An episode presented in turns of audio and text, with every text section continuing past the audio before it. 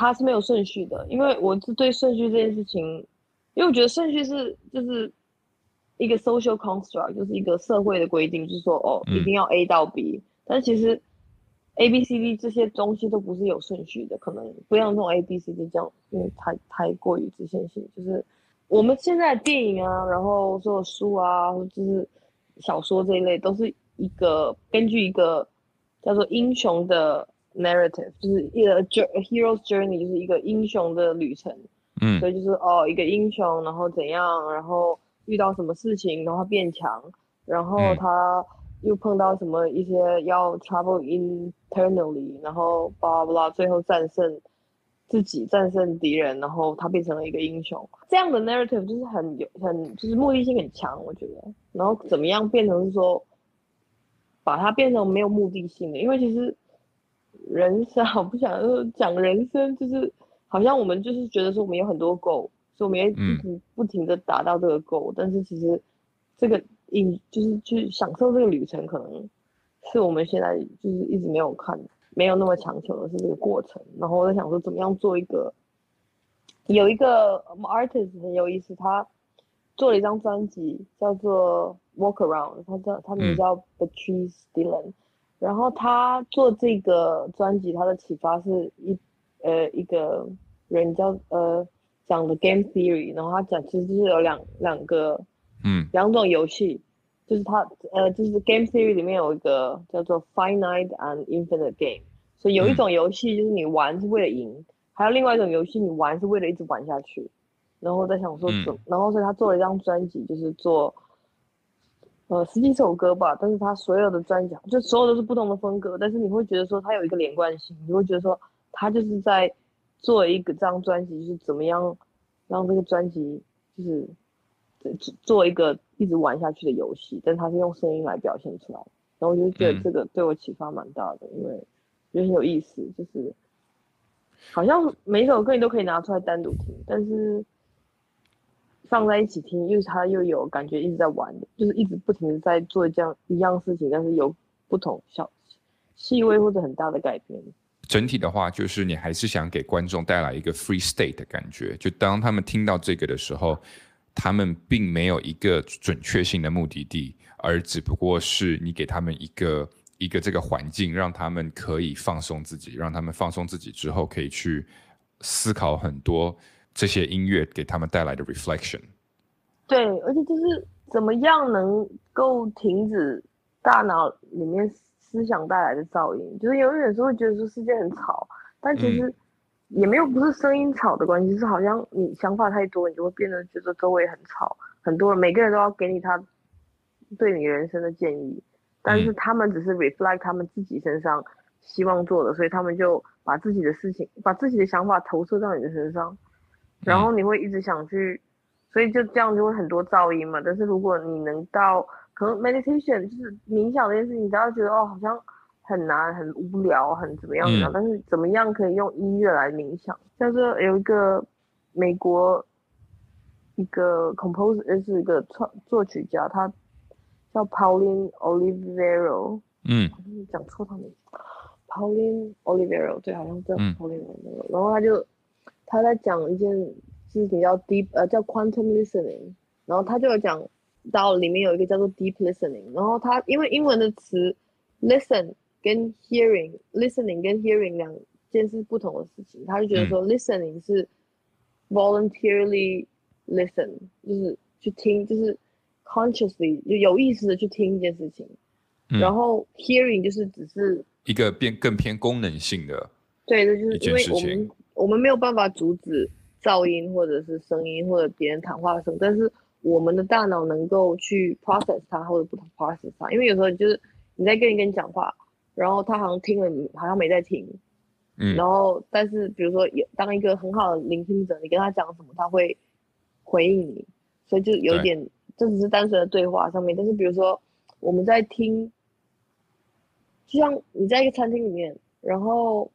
很吵，有小孩在哭，然后有刀叉的声音，有服务员的声音，有很多声音。但你有听到背景有一些音乐，你觉得说，哦，那我不想听到这些噪音，我可以训练我自己的耳朵，把那音乐拉的比我近一点，所以我只 focus 在这个音乐上面。嗯然后你可能会觉得你周围没那么吵了，所以其实我们一直觉得说听听这件事情是没有办法控制的，因为你说你只能把耳朵堵住，但是你还是听得到。但是其实是你把你的注意力转转变的话，你会你的听的那个感受会完全变得不一样，或者你只是到下雨之后，你到一个花园里面去走路，你去仔细听。你的脚步落在那个叶子上的声音，跟你的脚步落在平地上的声音，嗯是不一样的。所以就是说你，但 deep listening 是一个你一生一直在就是要要不停的训练的一件事情，就是可能就是像我们在拍照的时候，不是有个 portrait mode，然后我们的眼睛可以聚焦，但其实我们的耳朵也可以聚焦。可能是我们经常的时候就在耳朵是不太去聚焦的。对我，它是一个。但其实你要想，我们以前在打猎的时候，就人类最早以前在打猎的时候，我们是必须有这些功能的，因为我们必须要听到所有的环境的环境的声音，嗯，因为跟我们的 survival 有关，嗯。但是因为现代社会，所以现在我们没有那么多的危机啊，不像以前每一天有可能我们都会死，因为这个，对啊，以前的大自然里面，you could die any day，而我们现在的人类已经失去了所有的。对大自然的，就是每天可能会有的风险的一个感知啊。当你 focus 在听一个东西的时候，其实也不用说，当你 focus，我们人其实是没有办法 multitask 的。如果我同时给你放两段音乐，然后我想让你 focus 在这两段音乐上面，你是没有办法 focus 的。你一定会，你的大脑一定要选择一个才去 focus。嗯，就像妈妈。在人群当中，绝对会听到自己小孩的声音。我觉得她就是必须要 block 掉所有其他小孩的声音，才有办法做到。这是一个妈妈的本性。我觉得这就是到回到我们刚刚讲的 survival skill。这个又有点不一样，因为它就是你刚刚讲的这个 survivor skill，它本身会有一个这个对这个对他自己小朋友的这个声音的 pick up 的捕捉，他会自他的 sensing 会非常的强。可是，如果我让你左左耳听一个 podcast，右耳在听另外一个 podcast，你是没有办法两个都听的，你一定要选择一个。也呃对，就是没有办法 multitask。所以我们人是没有办法 multitask 的。对。现在有很多人在做这件事情嘛，跟你在做一样的事情吗？其实从六零年代开始就有很多人在做场景音嘛，比如像 Brian Eno 啊，他以前做了一个 album，就是专门是录了。机场的声音，我觉得，嗯，多少做音乐，大家都会觉得说，哦，我这是一个 journey，我要带你去一个地方。但是，可能，因为我在一直在研究，我研究重点是怎么样，就是呃不同的 emotional senses，所以就有点像 sense palace 这件事情。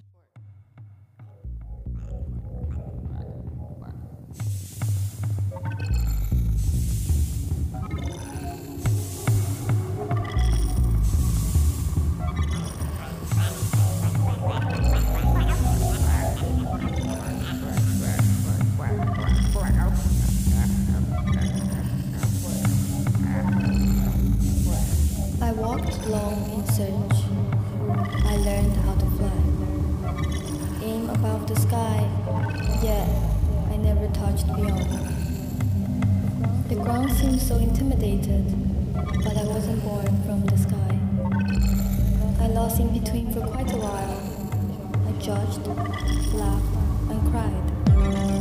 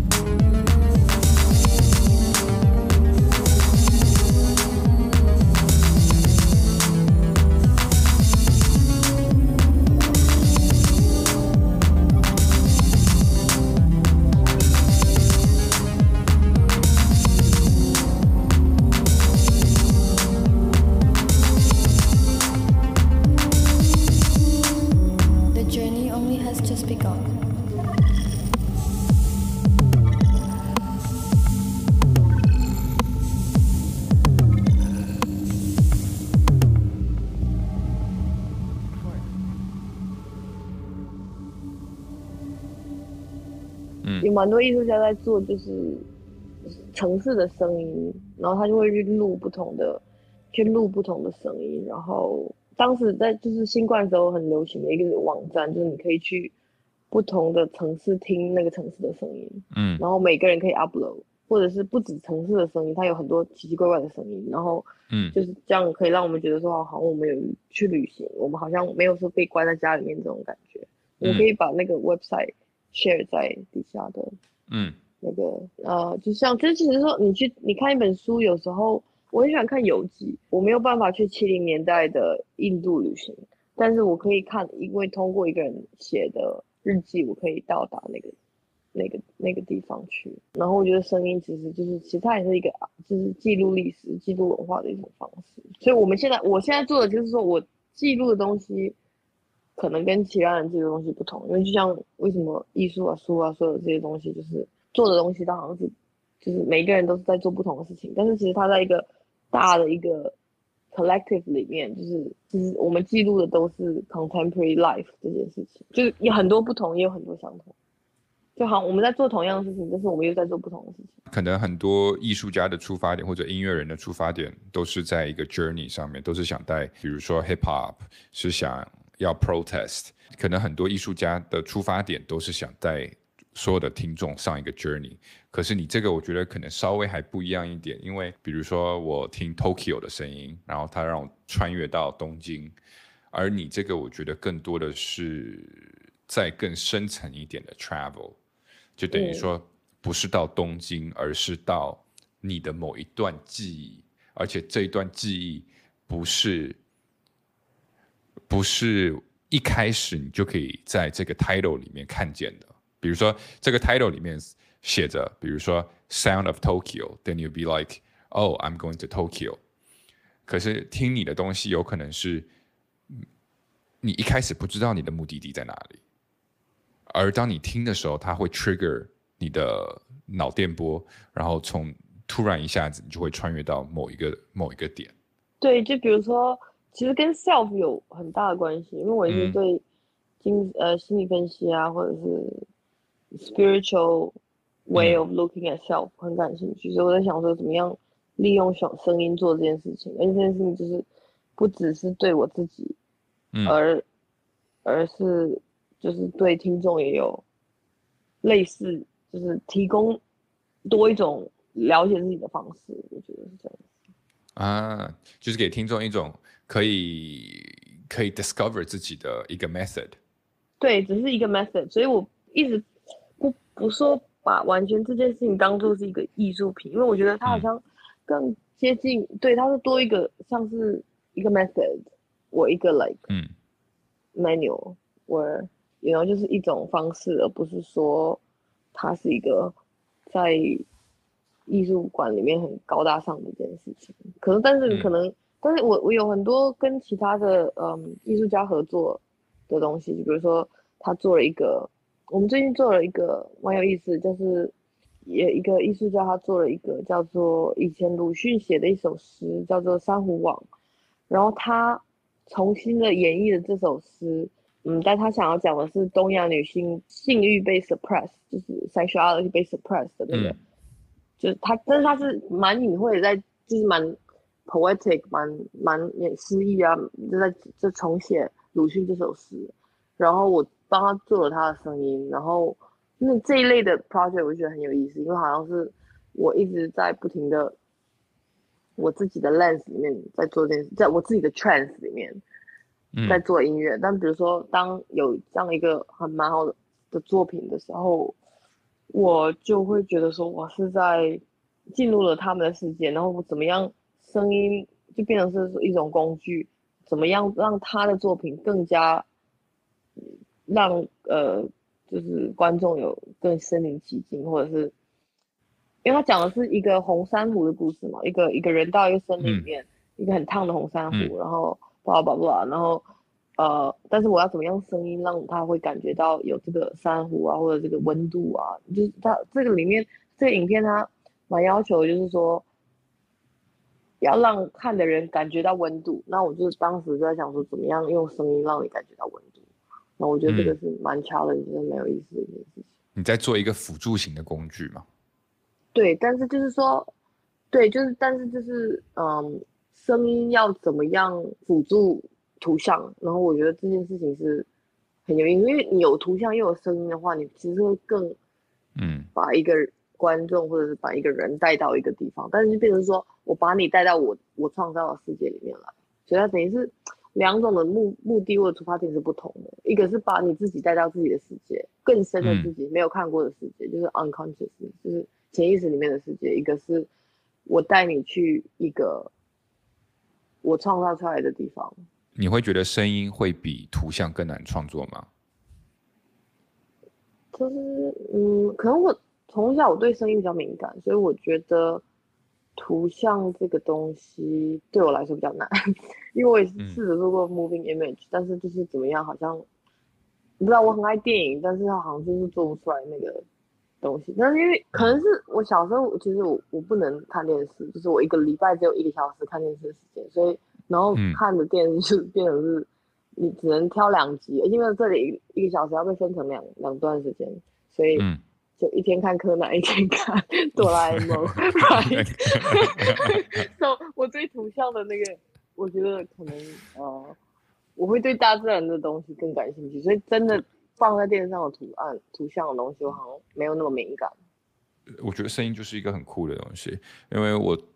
一年前吧，我爸突然让我帮他下载一个 YouTube 的一个下雨声，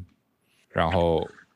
我 naive 的说，我 naive 的说，哎我就随便我说有很多 app，你可以直接就是点那个下雨声，你知道吗？然后他跟我说，no，我一定要那一个那一个下雨声，然后那个下雨声可能有八个小时。然后他说：“我说为什么你一定要那一个下雨声？”然后他说：“因为只有那一个下雨声 reminds 了我小时候，哦，小时候就是在那个在他的就是以前住的地方，小时候所听到的那个声音。哇，that's so cool。You know, Yeah，and yeah, and then 啊，你现在跟我们现在在聊这个的时候，it reminds me，你知道吗？就是跟味道是一样的，就是会嗯 specifically，它就是要那一个下雨声，因为别的下雨声它都没有办法 trigger 他想到以前的事情。Thank you so much for. Anytime. sharing all the stuff. All right, have a good night.